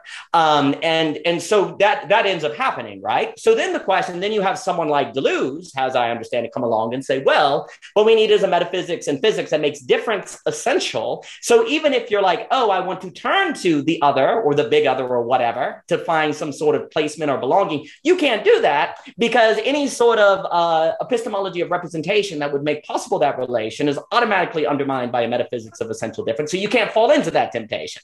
Well, that might intellectually and abstractly give you a schema that avoids it, but you know most people don't read Deleuze, and uh, so you still end up falling in from a state of pure freedom to um, to the strong man or anyone that will help you escape those freedoms. So that would be a comment that I would have to what you were saying, and I do think once you get to the 1888 text, I think the Wagner, the Wagner books, um, Ecce Homo, uh, Antichrist, which I think was going to be book one of in uh, reevaluating. He was going to do that book on the reevaluation of all values. Then he had the Will to Power notes that he kind of dropped. And then obviously by January, um, I think it was January 1889, that's when he goes crazy, right? And they put him in the asylum for 11 years. So I do think once you get to the Nietzsche of 1888, you have a different story. You know, in 1887, we have him writing his attempt at self criticism, which I do think when he places at the beginning of the um, birth of tragedy, that did did. He, I think it's quite clear there. He's like, yeah, Dionysus is a kind of madness, but you know, if there are no, if there's no Apollonian element left, madness is the only way to come up with something new. But then if you stay in that madness, you end up in all the problems that you're describing. Well, the big, the big problem with Nietzsche, the big problem with Nietzsche is that he doesn't understand that Dionysus, that Dionysus is the mob. He doesn't know that. And it's it's yeah. true that Nietzsche often writes about the herd mentality and the mob, and he's against the mob and he's against the rebel and stuff like that. But then he he idolizes the Dionysian, and this is where where his philosophy, or or, or even his I, I think I read him as a psychologist and anthropologist. I don't really read him. and I doesn't. He doesn't. When I read Nietzsche, he's nothing like, for example, a Whitehead. So I, I read Nietzsche as a psychologist or an anthropologist. You know. Nietzsche does not know that the Dionysian is the mob. It's the same thing, and because mm. he doesn't know that, his his whole way of thinking is completely it's unreliable. It's it's muddled. It's inconsistent and it's and he he basically goes down because of his own way of thinking he's so busy with destroying compassion and, and trying to be an overman or looking up to the overman and, and he doesn't understand that he's basically playing around with with throwing out the time of prohibition and and going crazy in, in ritual time and not understanding that you cannot live there that's the problem with nietzsche and then then basically people started started taking Nietzsche as as a, as a big inspiration, the guy who's going to guide us, you know, the guy who really has understood it. That's just totally wrong. But what I do give, yeah, I do give Nietzsche his due, and that is Nietzsche points out that that basically there is a need for ritual time. You cannot deny the time of prohibition, but you cannot deny the time of, of ritual either. That's what I try to uh, to talk about in. Uh, but I, I guess the problem is trying to create. Talk, yeah the problem is trying to create your own ritual or trying to create your own value and, and that was the problem that the nietzsche the the inability to receive let's say or, or be part of a community that that would that would use the dionysian energy in a creative way so he, yeah. he kind of goes off into the wilderness um, without you know finding a form for that. Nietzsche, Nietzsche is constantly trying to find, to, trying to make, find a community and trying to find, find a, a, functional ritual. But he dismantles, he dismantles all possibility of actually getting there by, by destroying this concern for, for the victim. That means that he either has an unfunctioning ritual that doesn't work or something that brings back actual, actual ritual sac- sacrifice. Neither of these things will work. So if you, if you kind of you either end up with an unsatisfying ritual, and that's basically the definition of the West these days. It's unsatisfying prohibition and unsatisfying ritual, or you end up with bringing back really archaic mechanisms that involve scapegoating, actual killing on an industrial scale. And that is basically that's kind of these are kind of like the two rocks that we have to avoid. We should not not stay in either of these directions because that will probably not end up well. But Nietzsche is super interesting. I mean, read Nietzsche by all means, but don't don't idolize him. I mean, read Nietzsche like you would read Bataille or or or or de Sade or or or Deleuze. Deleuze is very is also somebody who really writes from ritual space. He's basically saying like you know schizophrenia. That's the thing, like a complete loss of identity, a, a thousand plateaus and stuff like that. That's a that's a definition. That that's just that's just the that's just describing like why don't we live in the undifferentiation and the loss of identity that comes from ritual? That's Deleuze. It's just like Nietzsche. It seems there's a big movement today, you know, just to, you know, kind of like maybe we could start to wind down our conversation a little bit, but yeah, because everybody's towards, running out. because everyone's running away from you, uh, Thomas. Maybe it's. Maybe it's maybe because it's my fault. Maybe it's because, uh, like, uh, the whole Jordan Peterson movement and all this is like it's it's a movement back towards prohibition. It's like we went way too far there with our Nietzschean Dionysian, you know, excess and, and stuff. Now we have to rein all that in. And It becomes that becomes another extreme, I think, um, uh, uh, on some level, like this return to sort of conservatism. But we always have to keep this razor's edge, I, I, I believe. Yeah, yeah. The Peterson, the, the evolution of Peterson is super interesting, right? There you can also see an evolution, right? There's something happening with that man, mm. and it's he's definitely in the corner of prohibition. Yeah, he's moved way yeah. towards prohibition. Not that he doesn't kind of get a little bit of the other things, but but but he he seems to be wanting to really stamp down hard on that, mm. which uh, which may also be a mistake. I, I wonder. You know, I believe so. It's tricky. Well, you know, a few things. Um, for me, when we read Nietzsche before 1888, we see a Nietzsche that is, in my opinion, saying that prohibitions have all an expiration date. It's not necessarily that, oh, we will be better off without the prohibitions. It's that they're not going to last. And that therefore we need a new way of thinking, mainly a master morality to handle a state where nothing is given and therefore you have to choose for yourself what you are going to restrain you by and live according to. Now, I agree uh, with Dr. Hemlich that by 1888, there was kind of this mad celebration of this state, which maybe that comes from staring into the void and being like, oh, frick, what's going to go on, right? Um, so, what's interesting is you do seem to see increasingly with Dr. Peterson and all these different pages an awareness that autonomous freedom uh, is not all that it's cracked up to be, uh, and that it tends to to blow up. But here's the problem: um, okay, well, then you need to go back to prohibition. Well, how the frick do you do that without choosing it for yourself? Like, if you don't believe that God yeah. exists, that there's not a transcendent reality, then whatever prohibition you choose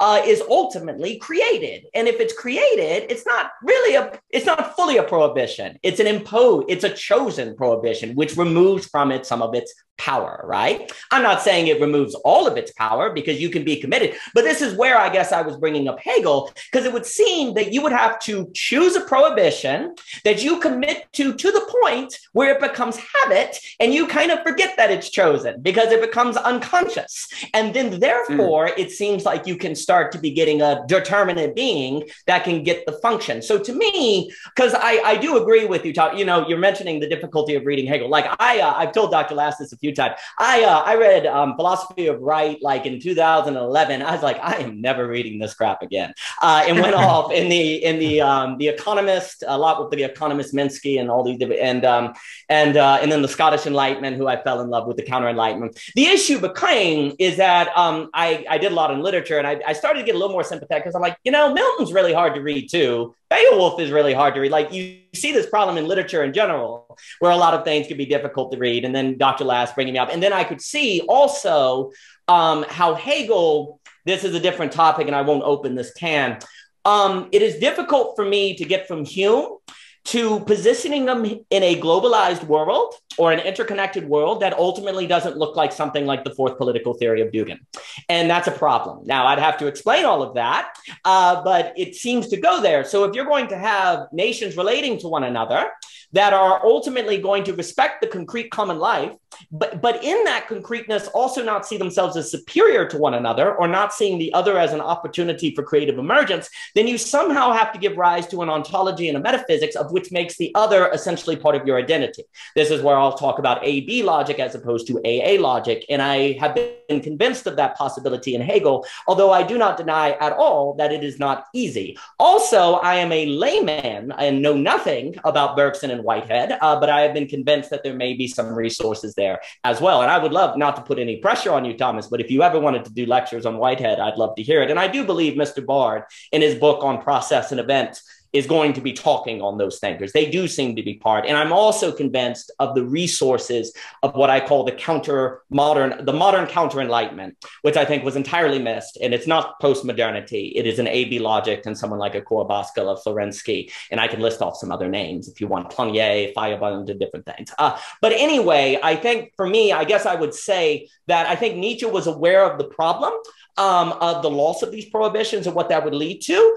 Uh, and then the question is, what do we do with it? And this is where I do get interested in questions like habit, moving prohibition to the realm of the unconscious and organization. Uh, but certainly to just um, acknowledge what you're saying, if we if we really emphasize the 1888 Nietzsche, you get a kind of mad sort of love of the Dionysus, and that indeed is problematic. Well, but I, I don't think. Okay, yeah, good. So I, I agree with a lot of some of the stuff I had no idea what you were talking about.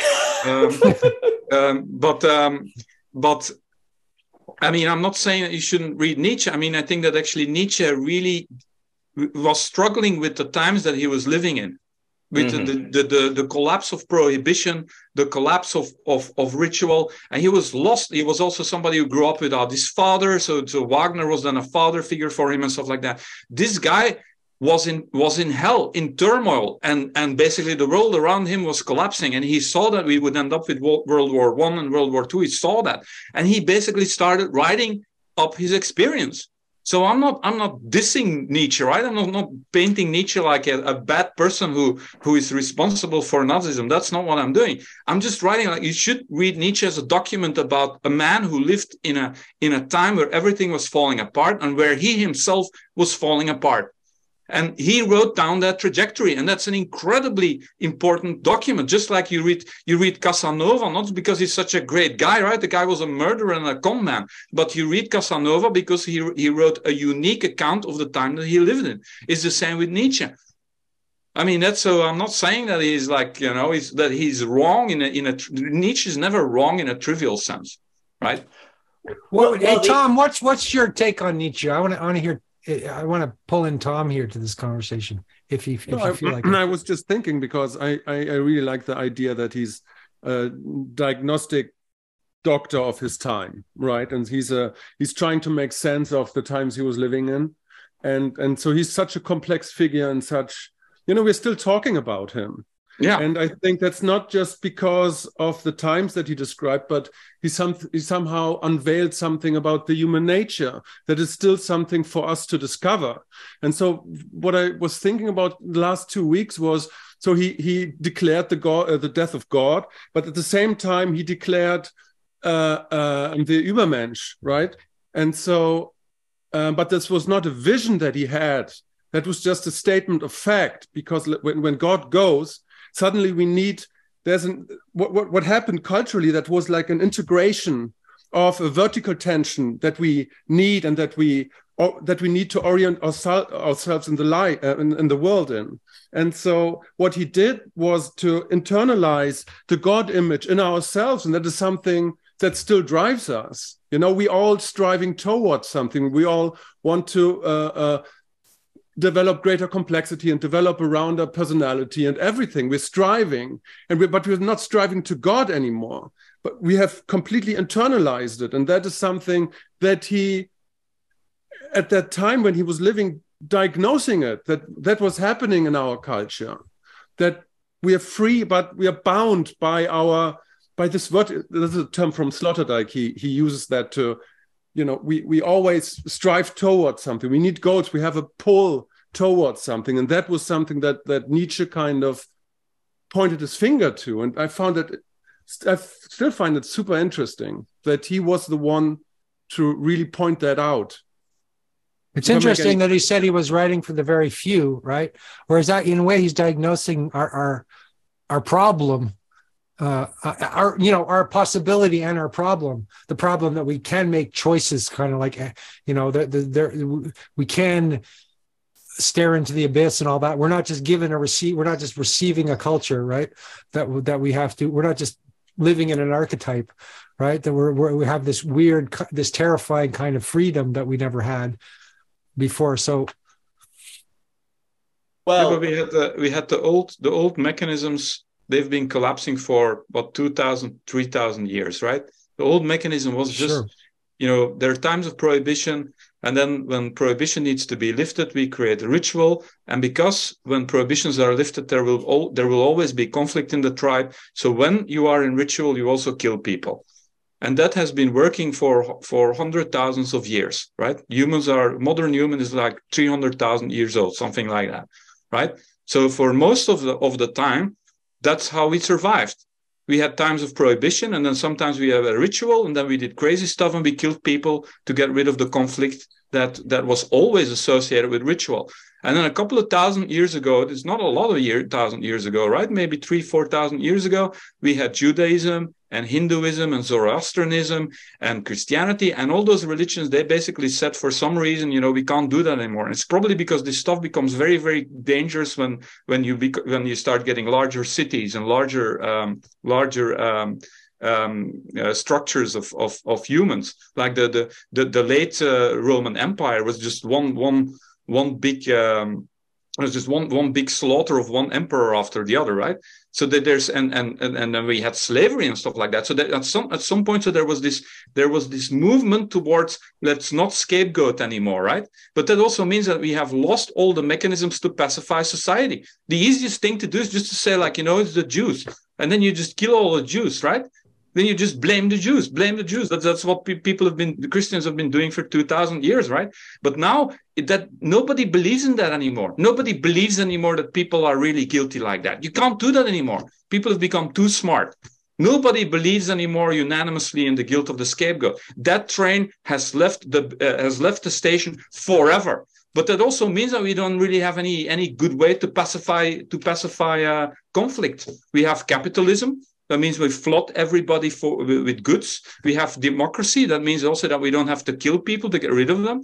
This is the big problem that that a dictator like putin has now right? If he would live in a in a, in a democracy he would just be asked to step down because he created an impossible situation. But now there's no there's no way to do that. So that's the great thing about democracy, right? Democracy allows you to kind of replace people. And the big problem that the Roman Empire had uh, in the end, right? There was like one one emperor after the other got murdered, right? The great thing about democracy is not so much, you know, the people speaks, but it's like, you know, we don't have we don't have to kill people anymore to get rid of them. So all of these, all of these, so we have this big tension, right? If we ever go back to old sacrificial thinking, that's the end for our society. That's the end of the world because in a nuclear world, that kind of blaming that leads to the Armageddon. But then we need, also need mechanisms to kind of avoid escalation of conflict. What are these mechanisms? Unclear. And now we have the digital networks expanding. We're going to have billions and billions of devices all hooked up to the internet. We're going to have people hooked up to the internet in virtual reality. We have Chat GTP that that that starts to. I mean, you can really have quite intelligent conversations with Chat GTP. It knows Girard, it knows Nietzsche, it knows Paglia. You can just talk to it, right? So where is all of this stuff going? This is this is enormously interesting, right? And that's why, why thinkers like Nietzsche are, are extremely interesting because they he wrote about what can happen when when old societies, when old structures collapse. And that's why Nietzsche will, will, will forever be extremely relevant. Excellent. Few, few things, just as, as a comment. Um, one of, one of the great tensions becomes when uh, prohibitions no longer uh, feel as if they are necessarily grounded in some sort of transcendent reality right? And so yeah. what Nietzsche does as he goes through the genealogy of morals, he basically goes through and tries to make the case and this is where Foucault likes him so much. He's like, hey, all of those uh, prohibitions that you thought were transcendently grounded, turns out a masterclass made them. So they were always created. And by the way, now you have to make your own prohibitions, right? And so then it's like, good luck. And then it just turns out that that's really, really difficult. Um, so you know, one of the one of the things now that we find today is the difficulty of creating. So we need, I think, Jordan Peterson. These movements all show that people need some kind of prohibition in order to function. But they, but but how do you have a prohibition that has power to you if it doesn't feel like it's grounded in some sort of transcendent reality? Right, that becomes quite difficult.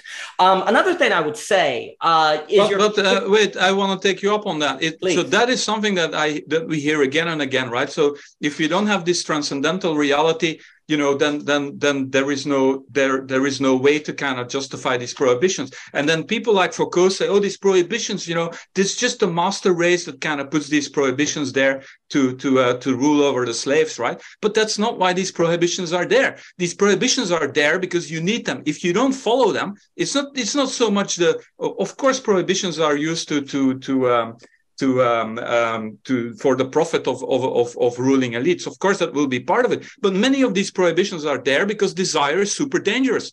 You can't yes. just have people can you can't have like rampant sexuality around because then people going in competition over partners and you have an enormous amount of conflict. So these prohibitions are there to set a limit to desire in times of prohibition so that you avoid people killing each other. That's why these prohibitions are there. Foucault is totally wrong about this. Completely well, that's why wrong. No, no, no. I don't disagree with any of that. That's why I always find Foucault so interesting in his later years when he starts going, yeah, maybe these norms aren't so bad after all. And then he dies. Like the, it, it's very oh. fascinating to follow the early Foucault to the later Foucault, actually, precisely because you start to see this maybe I was wrong about that. Uh, and I find that quite fascinating. In the same way that I think it's interesting to compare the early Freud with the later Freud, um, because indeed, it is a big mistake to assume that even if indeed the elites created these prohibitions, it would not follow that they are therefore bad. And that's kind of an impression that we have today, right? Um, you would have to examine them. And I think that's exactly why I think basically philosophy or thinking really needs to take seriously what I call the tragic sociology of someone like a Philip Rieff and a Peter Berger. And I associate Girard with that as well. Uh, and because I think when we miss that, it's just either or, we're fools because there's a reason for these things. Now, what I I think to your point as well, what I was going to say with Nietzsche, by by creating that impressive for a long time. So you're right what you say. When Christ dies, it unveils the scapegoat mechanism, and then it doesn't work, right? Well, there's another kind of um, movement in theological traditions. I'll take Christianity, which is the notion of teleology, and the idea that ethics is not merely say just nice moral codes, but that following certain models, like the person of Jesus, is literally participation in the very ontological underpinnings of reality. It is not arbitrary. Like there is some mystery. Now, you don't have to buy any of this, but this is the idea of medieval philosophy, you know, movers and different things, or one of the ideas. There's lots of them. But is that somehow following X model makes you participate in the deepest reality right? Where it's not just an arbitrary preference, but you're literally somehow expressing the, the, divine. So you had the scapegoat mechanism fail, but at least you had notions of modeling that people were incentivized to follow that were not arbitrarily chosen in people's minds because it followed deepest being right? So they did that for a long time, and that kind of now obviously that it wasn't perfect because you had uh, all of the wars and the Seven Years' War and different things and totalization, but there was a a little there was almost like a second container. Not as good as the first but like a kind of fallback container.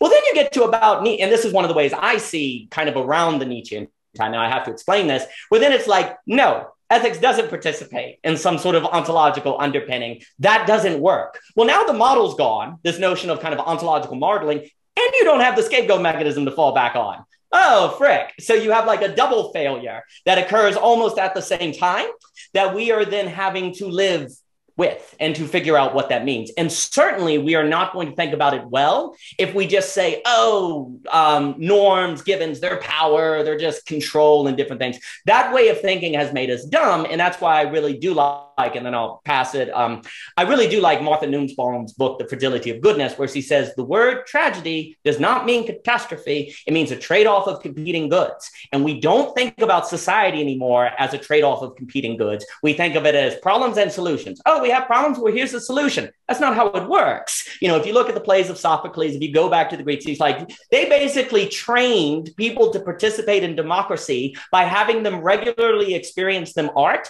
that suggested to them the nature of reality was tragic, not problems and solutions. Yeah, and basically, that's a, so tragedy is basically one of the ways in which you can kind of reveal the nature of desire, essentially. Yes. And we can also that's see exactly that in Shakespeare right. and really great art, you know, like Proust and stuff like that. But that, and that, that's maybe a, a, one, one way to conclude this this this long evening, but I would argue that we can kind of go away from this obsession with this this transcendental reality, right? Which which mm. I think is optional, and we can move into anthropological pragmatism. We now mm-hmm. know how desire works. We now know that there are times of prohibition, there are times of ritual. We need that, and we, we can we can start thinking about that consciously, and we can kind of talk about this rationally. We well, now know that there are reasons for for religion. We now know that religion is tied to hominization. You know, the transition from animal to humans. Rick Girard has a whole theory about that. That seems very plausible. It's also being being uh, confirmed by various uh, scientific and archaeological um, uh, findings and things such as that. So now we know how humans work. We know that desire is mimetic. We know that religion is there to to put prohibitions on people and sometimes to um, to cause uh, to uh, to um, facilitate uh, transgressions and to, to and, and to accompany that with with sacrifice in order to channel the aggressions and stuff like that. We know all of that. So now we can kind of start to look at, at mechanisms, organizations, groups, ways of being that that that make that possible. And probably what we will have is some kind of global set of prohibitions. It's already happening, right? Uh, you know, Me Too and all of these discussions. I mean, it's basically just people calling for a set of, of prohibitions that are universal.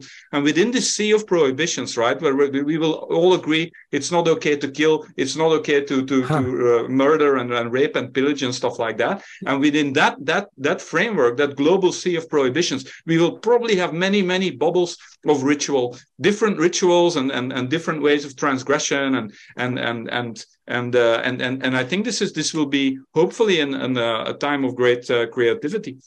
Well, you were talking saying uh, universal uh, rules of prohibition, kind of.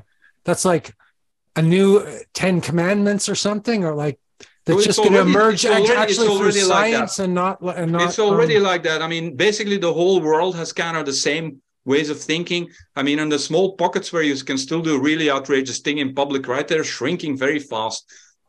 I mean, this whole everybody seems to agree on these are the prohibitions we want. And if you kind of break these, right, and everybody starts boycotting you and they don't want to trade with you anymore. Mm-hmm. You know, these prohibitions they will be enforced by trade, by the big trade deals and by the by access to the seas. Hmm. This will also be, will be driven by technology, right? So access to the seas, access to, to, to digital services and stuff like that. I mean, that's that's where we're going. Mm. And I think we will have a universal prohibition. But of course, within that, if we don't, if we only have universal prohibition, we are in very big trouble. We need to, to it needs to be clear that there need to be spaces where these prohibitions are to some extent in an organized way. I'm not saying that it's suddenly everything should be should be uh, allowed and everything is hunky dory, right? I mean, also these because what Thijs said also ritual space is highly highly structured. The whole idea of, of freedom is is a pipe dream. There is never any freedom for humans. That is impossible. You have structured prohibition and you have structured rituals. Hmm. Well, so that would be my take on it I think that's an excellent take. And I know it's getting very late for you, gentlemen. I appreciate you. It's just the afternoon here in Virginia, so I can keep you all till like another 10 hours. But what to me is a very fascinating question that we will see unfold. Um, so we were, you know, I was mentioning how following kind of a medieval schema, there's a kind of vertical fittedness, right? You follow this ethical code or model and you fit with some sort of ontological vertical level. The question we're going to see is Is it possible for the average person which I don't mean as a derogatory, I just mean as an average, um, to find the same sort of level and feeling of genuine fittedness in something that's more horizontal if you will, or based on an anthropological conception of human beings or what actually works. That's kind of the challenge because, yeah. you know, what you're saying there about a new universal prohibition. The reason why I critique Philip Rieff on his language of constraint, which I want to use givens, is because what basically has to happen is the universal prohibition has to be experienced by the average person as a universal given. This is just how things work. This is the way things should be. That this is not a top, otherwise, it feels totalitarian, right? It feels like some sort of center has said you would do it. So, is it possible, and this I think is our challenge, to create a universal given, ergo possibility of horizontal fittedness, and it not be totalitarian? That would be kind of a way I frame it or think about it. More needs to be said about that. But I think what you're getting out there, Dr. Hamelryck, is, is right. That seems to be a lot of the challenge. Yeah, I, I think that's the great that's the great question, right? How is that going to happen? So will, will that imply um, AI supervision at all times and and dictatorship and and there will, but that also means that there will be very little space for ritual, right? I think that these systems will be unstable. You know, I mean, look at the states. I mean, it's still the most powerful. That's the most powerful uh, um, power in the world, right? I mean, we live in a monopolar world. I mean, it's not very clear that China and Russia are not really they're not, not really competing with the states, and the states is, is still very much committed to to to chaos and and uh, division of power and different opinions that clash with each other. I don't really see that much indication that is that this is moving to a to a dictatorship. To be honest. Mm. I mean, it, it seems that this this it seems actually that exactly systems that allow a lot of fighting online and, and, and conflict and, and noise that these systems are much more efficient than these other systems that are much more authoritarian. I think Marshall McLuhan would agree. That's where the money is. That's where the, the military yeah. power is. That is where the, the, the, the medical know-how is, as far as I can see. It seems that these systems work much better than, than, than systems that are working on some kind of pyramid of, of containment.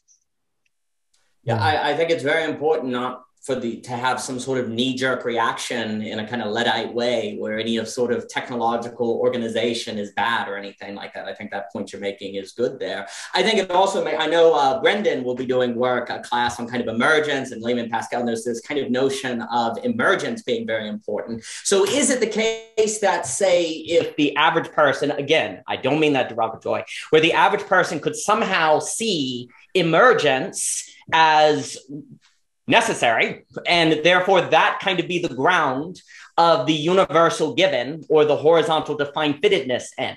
It's some sort of finding, because fittedness, when I say that, I'm thinking teleology, Aquinas, all that different stuff. Is it somehow possible to have the average person see fittedness in emergence? That seems to be part of it. And technology would, of course, be part of the emergence. We know Mr. Bard that we'll talk vector emergence, you know, these different things. That seems to have something to do with the puzzle. And indeed, I will note, now I'm biased because I, you know, I know Christianity. I think like uh, there's such a movement, in a lot of American Christianity on saying, hey, we got to bring back that Holy Spirit thing because we've become really dogmatic stressing the Father. And you got to have this creative uncertainty that's part of it. They may completely transform what your church thinks it needs to do today because you can't give it otherwise it becomes oppressive in a way right well there's something about right. that that kind of points to a need for seeing emergence as part of the fittedness and how do you get people to see that what are the you know the classes like Brendan is doing, the work layman? What what is the um, ecology? I guess Mr. Vervaeke, Dr. Vervaeke, ecology of practices, ecology of thinking that would make um, emergence plausibly something in which fittedness can be found. That all seems quite important. Well, it seems that that we are we are basically in a, a capitalist space where there will be competition for people's mm. prohibitions and, and rituals. I mean, look at look at what we're doing here, right? I mean, this is sure. just attracting people and you know parallax is trying to create a sangha and this and that i mean there's like there's like thousands and thousands of these of these initiatives out there. There's jordan peterson and there's all these people that are that are talking to other people on the internet and trying to create a sangha so so we are moving i think i, I call this the era of, of anthropological pragmatism. And what what what, what everybody is looking for community. Before this era everybody was looking for individuality right? The individual desire. I want to Im- express my individuality. And and and now everybody's looking for community. Nobody also dialogue to too right? Dialogue as well. Not just community but but but i think the, one of the one of the insights of marshall mcluhan was like dialogue is how you cool down this this uh, this this um you know he called it cool media this this um you know ri- rivalrous polarities uh, which create war. And the, the, the way you do that is you do war through dialogue, right? You, you fight it out through through through having these kind of like endless conversations. Yeah, this, this, is a very un-Nietzschean way of thinking because Nietzsche was yeah. also very much, um, you know, he was he was idolizing war and and and you know that this is all this is that something will come out of this and and I think this kind of thinking is totally over in this world, right? If we have some kind of really big war in in in in this world, you know, everything is so globalized, it's just game over we cannot we cannot go on with these with these wars. I mean, look at this this fairly small war that, that is going on in, in Ukraine now, right? This can very easily escalate into something that is that is an absolute Armageddon. So we, we have to kind of somehow somehow there there need to be some kind of mechanisms to put some kind of limits to this. Well, maybe it's already happening, right? I mean, the states are not even they don't even have any soldiers there, right? It's the Ukrainians who are fighting in Ukraine and I mean, it's like a proxy war, right? So maybe that is that that is also something that is part of the future, right? It's very localized uh, um, conflicts that are. I don't want to get too political, right? Because I'm not a specialist in there uh, in that, and then I might. But it seems to me, you know, we, this is a very clear example of a very a small area where you have an enormous amount of technology that is that is fight fight technology is fighting technology, right? well, in a way, the reason that it's a kind of a David Goliath situation, if that's what it is, is because the Russians are, are using the old tech, right? So they're in they're in an old model of reality. They haven't really adjusted to to the new model of reality, and I think that's part of part of the reason why it wasn't just a, a, walk in the park to invade Ukraine because it wasn't they were just invading a country they were invading a, a paradigm right of, of which was operating on a different technological well it's level. a it's a lab for for modern warfare essentially yeah. It's kind of like a little test tube where, where modern war, war, warfare is, is evaluated. Well, it's very interesting. Um, if we take Nietzsche as kind of going back to the war, you know, he always wanted this the pre-Socratics, and he talks a lot about Homer. Well, if we take the Iliad, because I think that would mean if we were to think now, if in Nietzsche, you'd have to think the Iliad. Well, in the Iliad, if you grant me this, there seem to be three main principles in operation. You have uh, the rage of Achilles or war. You have rhetoric and you have fate. Um, and what's very interesting is that Achilles seems to have a very interesting ability to defy fate in his rage. And that's why there's a problem. Because if fate is defied, the universe tears down. Even the gods are like, we got to get in there and make sure that his rage isn't unleashed at the wrong time and it's not contained in the right way, or else we're all screwed. Well, I think if you apply that today, there's a way in which fate is game theory dynamics. Uh, you have rhetoric like we're doing online in the parallax. I think this kind of need for these communities to think through. And then you have war, right? So they're all in operation if we go back to a kind of what Nietzsche's talking about, kind of Homer. Homer. And the game theory dynamics we know are very problematic. I, I don't need, you know, we all know how this is, like with nuclear conflict and different things. And then you have, it does seem to be that rhetoric is going to be very important, oration. That's why to me, I'm extremely critical of the lack of, say, teaching of rhetoric, oration, and the ability to communicate ideas. That seems like it's going to be a very big deal, different subject.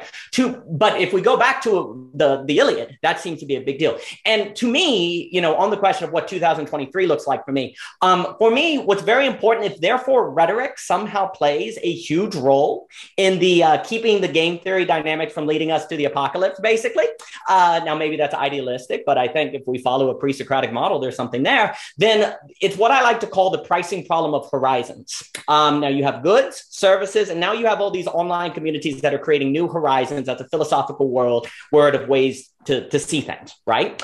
We don't right now have a very good economic mechanism to sustaining, maintaining, and having high quality information about what, what communities of horizon are creating the best kind of kind of horizons in order to say keep war from coming to the apocalypse or different things like that. So the I'm extremely interested in economics on this pricing problem. And we have to get into what pricing is. You know, economics is not merely about making money, it's about quality information. It's about sending signals. It's about figuring out how to distribute resources. And what, what has happened is basically, and this would be my point, is for most of history, you haven't really had to worry about the problem of horizons because it was given to you by your religion, given to you by your society, and you would just do it. You'd have a horizon by which you thought about the world and had valuable ideas. Well, if that's no longer given, then people have to choose the horizon for themselves and how the heck do you do that? And how do you even begin to figure out what community you should invest in? Should I do Jordan Peterson? Should I do Parallax? Should I do boy? What should I do? You don't have high quality information to help that sorting of information so that you can figure that out because you don't yet have a pricing mechanism to help with the pricing of horizons. Now, this is an extensive topic, but if you know that's something that I that's a big a topic. Yeah, Intrinsic Research Co. with Anthony, we talk about that. There does seem to be some possibilities of Web 3.0, but right now it's a mess. Uh, but there does seem to be an underlying mechanism possibility. If you grant me that, you don't have to grant me that. I will, you know, in, Intrinsic Research Co. Uh, that seems to be a really important topic to um, take seriously uh, some of the problems that you have today. I call it the pricing problem of uh, horizons. Yeah, I think you've opened up about 15 new topics. Hmm? Go ahead. Oh, sorry, Tom. I was I was speaking at the same time. Maybe we got a couple minutes, and I, I got to run. But but uh, but do you want to do you want to just say say what you're going to say, Tom? No, no, no. I was just no. I, I love that what you what were saying. It's just that was what I was trying to express with vertical tension instead of horizons and the the internalization of you know the the things that you can do. Yeah, and so you have to choose where you go, and you're like completely uh, uh, responsible for this. And so it's like and the thing Nietzsche, at least in my reading, was saying that you know you have to avoid thinking of yourself as a victim. You know that is how I read him because it's like when you're confronted with that horizon and when you're confronted with the vertical tension then it's like the the worst thing that you can do is like think yourself as a victim. And so that's like you know that's how i read him yeah, and I'll just add, I think the strongest critique, this might sound really funny, the strongest critique against Nietzsche is basically Ayn Rand, like Atlas Shrugged, which, you know, the great critique of Atlas Shrugged is to say, okay, but there's no such thing as a John Galt. There's no Francis d'Anconia, and you can't run off the Galt Galt, right? Um, now, I have a lot to say on Ayn Rand simply because I think it's a fascinating case study. And also, of course, in Ayn Rand, there's always the question of what is compassion? Can't this be used for a scapegoat, you know, to, to scapegoat, victimize, and different things like that? And it's like, yeah, now C would say, well, no, because if you choose by your own values to help people, then, you know, it's not necessarily oppressive and different things.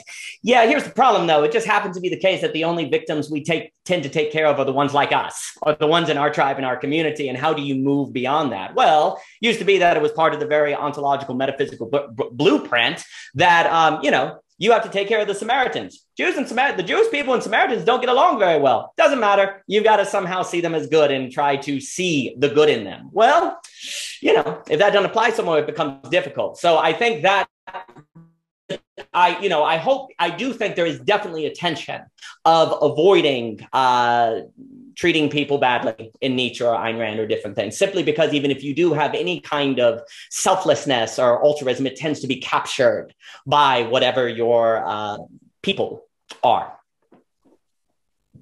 But I did open about 20 more. So now we have 35 more conversations now, 15 plus 20 yeah. there.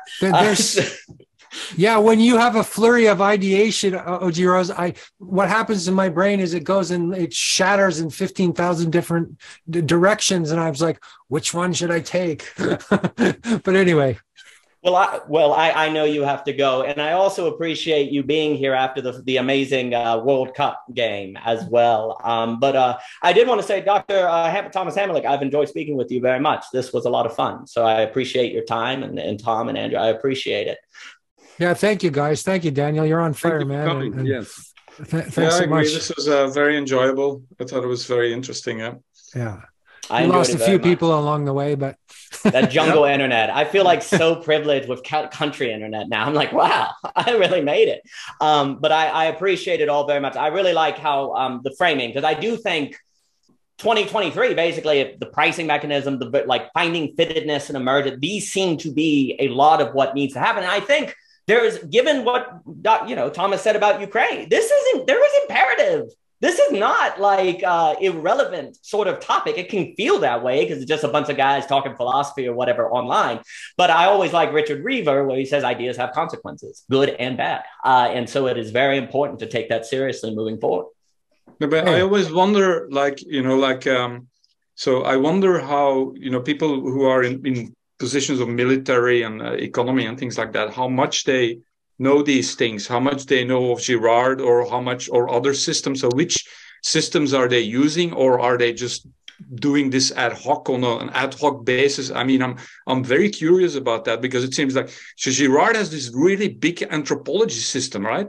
And it seems to be, I mean, I've read, I've read, spent a lot of time with Lacan. I spent time with Jung, with Freud, and with some other thinkers. And to me it's like mind-boggling how how much this system of Girard explains. That's why I spent so much time on it, right? And then there's other thinkers like Mark Anspach and and uh, and Dupuy, Jean-Pierre Dupuy, who thinks about economy. So I think that the, the combination of mimetic theory with economy is something that I want to spend more more time on next year. So I wonder, like, are, are the people in charge, let's say in the military, in, in economy, in the government and stuff like that, do they have an idea of the of the anthropology of humans? And and are they using it or not? I mean we have clear examples of, of people in power who are using these ideas like peter thiel the guy who uh, who funded facebook. So he was he was a student of, of girard and he believed in facebook exactly because he knew about the mimetic nature of of humans so that so this is like a big thing right? So are our are the people in who are who are in, in important positions so do they have an, an anthropology? Which anthropology is it? Are they aware that it exists or not?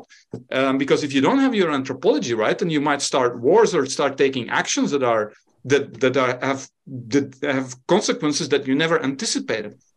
And that this is the this is the problem that i have with many thinkers you know they they they make these nice nice uh, rational systems you know and, and, it looks like it, it all fits but they never really look at, at anthropological data. How are tribes how, how do tribes function? How what's the difference between times of prohibition times of ritual? Why do tribes um, kill twins? Why do tribes um, uh, kill people in rituals? And and it seems that nobody's really thinking about this and nobody really understands that these same dynamics that have been going on for for hundred thousands of years, right? They're still in us. We're, hmm. we're still driven dr- driven by these same these same dynamics, and maybe you call that the unconscious. I, I call that basically mimetic desire. But um, so if you're not aware of that, and if Girard is right, then uh, there might there are a lot of suboptimal decisions out there, and and probably also with respect to economy and and, and things like that. It might be so that there could be there could be ways to stabilize these systems uh, and make them, let's say, more manageable. I, I agree 100%. And if I go back to David Hume, basically, he warns any philosophy that is created not deeply observing common life, everyday interaction, the way emotions work. You're Right. Um, that was that's what he means by common life. Like when he makes a point, he's like, "You think you follow ethics because of your moral system? No, it's because of sentiment. He's not being a Derridian deconstructionist. That how everyone reads it. He's saying no. Your experience is the is the foundation of your thinking. Once you lose that, you're gone. Like I don't. You really. It's basically inexcusable today to do philosophy without a deep understanding of. You know, I've been talking about sociology, but uh, you know, all of them are anthrop- taking anthropolo- anthropology into account as well. Like if you don't know about, say, Louis Dumont's Homo Hierarchicus, where there's very good reason to see that humans are innately hierarchical and they create those from a study of where the caste system came from. Because, you know, a lot of people said the caste system came from Britain coming in and imposing. It. And yes, it's clear following caste of minds that the British solidified the, um, the caste system as opposed to making it more mobile and there's not as many subcastes. But Louis Dumont was like, no, they actually, people organically formulate these things. Well, if you don't take that seriously and you just come up with some philosophy, well, then you're a fool. And the last thing I'll say, it's, um, it's not uh, the language can be countered. I always like to say, um, kind of based on when Thomas Jeff- Jefferson says that you know the um, the leaders of today need to be plowing the field while reading Ovid. Um, an aristocracy is the ruling class when they're kind of educated in the humanities, where the elites they have the power, but they're not educated in these things. And one of the things that seems very problematic is we have a movement from aristocracy to elites, and they're the ones making. And I think a lot of them just follow basically game theory, and they think all of their answers will be given to them by game theory dynamics. And uh, yeah, about that. The problem is, you know, your game theory um, models your Rational agents. anthropological. Yes, exactly. But there's a certain anthropological assumption in your game theory dynamics that are very problematic. So no, I think I think part of the horror is we've actually moved from arist you're, you're always going to have rulers, right? You know, that's just how, you know, if you follow anthropology. The question is if it moves from uh, aristocracy to elites, and then you get problems. I think, unfortunately, we may have more elites who are just following game theory. So it's a problem. Okay, I'm, I'm going to cut it off. I'm going to yes, cut I off understand. the conversation. no, no, no, no, This is great. I mean, it, it, a good conversation is when that you, you, you want, that you don't want to finish because you have, you can go on and 10 other directions. Indeed. So, so thanks so much, guys. Thank and, you. Um, okay, next year we do the same, but over a beer, right? Yeah, next year maybe maybe we should bring more, alcohol I, I, into it. But this is this is times of prohibition, not ritual. Yeah, we're prohibited by this flat screen, and, and we need prohibition because now we have yeah. a time limit. This is good. It works yeah, out. So. It's been a pleasure, gentlemen. Thank okay. you very much. Good night, everybody. Happy New Year. Thanks. Happy New Year. Happy New Year, everybody. Appreciate Cheers. it.